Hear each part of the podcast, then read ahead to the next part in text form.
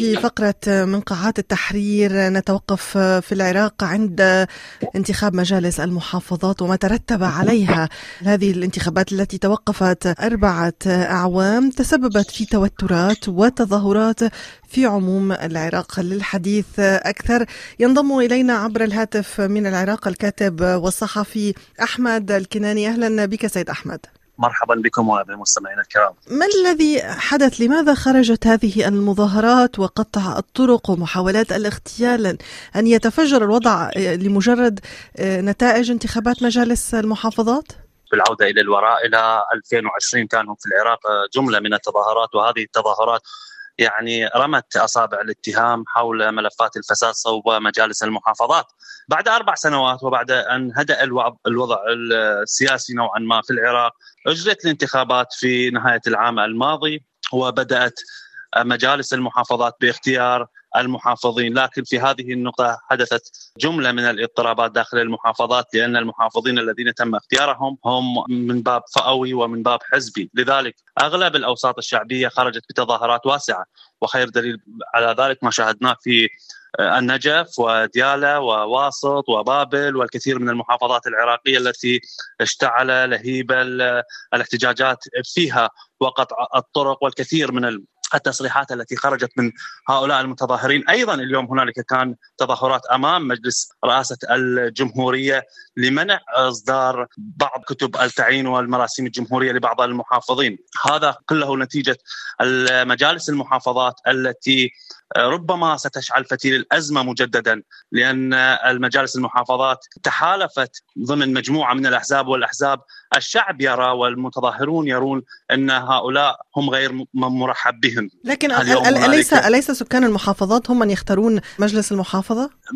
النظام في العراق أن المجالس المحافظات هي من تصوت على المحافظين اما مجالس المحافظات بحسب ما يرى المتظاهرين اليوم أنهم قد اختاروا أشخاص وفقا لفئات حزبية وفئات فئوية، لذلك كان هنالك اعتراضات.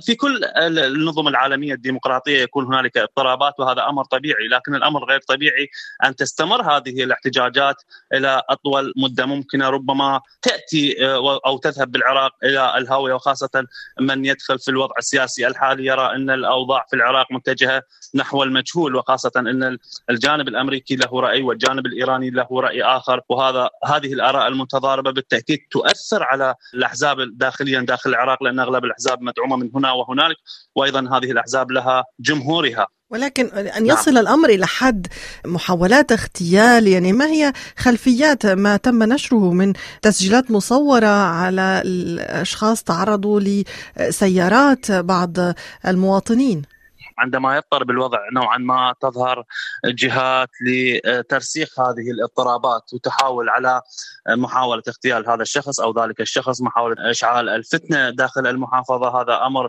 يعني على مدى السنوات الماضية. ربما هذا لترهيب جهة ما ولترهيب جهة أخرى لمساندة جهة على حساب جهة أخرى. هذه كما ظهرت في مواقع التواصل الاجتماعي بعض الاضطرابات وبعض الاغتيالات وبعض الرصاصات التي رميت في الهواء ونحو مواطنين هي ربما من جهات تحاول إشعال الفتنة بين الطرفين أو ربما تحاول تخويف جهة على حساب جهة أخرى. لماذا هذا يعني لا أقول تعتيم ولكن لا يوجد هذا الاهتمام الكبير الذي نراه في الإعلام بما يحدث هو ليس تعتيم اعلامي وإنما ما يحدث هو أمر اعتاد عليه العراقيون وأيضا اعتادت عليه وسائل الإعلام. وهذه الأحداث التي ربما انتشرت في مواقع التواصل الاجتماعي هذه هي ليس وليدة اليوم متكررة في كل حالة اضطراب تكون في العراق. ولذلك اعتاد عليها الأوساط الشعبية وأيضا وسائل التواصل الاجتماعي. أمر غريب جدا وأمر ليس بالسهل ربما في دولة أخرى يحدث ضجة وضجة عالمية لكن في بلد مثل العراق مضطرب وفيه الكثير من الآراء واختلاف في الأيديولوجيات ربما يكون أمر طبيعي وخاصة عدم الاستقرار الأمني منذ سنوات منذ سنة يعني 2003 لحد الآن هو يهدأ العراق ويضطرب مرة أخرى. هذا يسبب أمر وليس طبيعي لدى بعض الدول لكن داخل العراق وداخل الأوساط وداخل وسائل الإعلام تراكم الأحداث المتتالية يوميا والأحداث الأمنية والقصف وغيرها. ربما يقلب صفحة حدث سابق أو يمر عليه يوم أو يومين حدث أمني. نعم. تكون أغلب وسائل الإعلام غير آبهة حتى المواطن يعني ينسى بسبب تراكم الأحداث التي نراها في العراق اليوم وفي السنوات الماضية. شكرا جزيلا لك سيد أحمد الكناني الصحفي والكاتب العراقي. شكرا.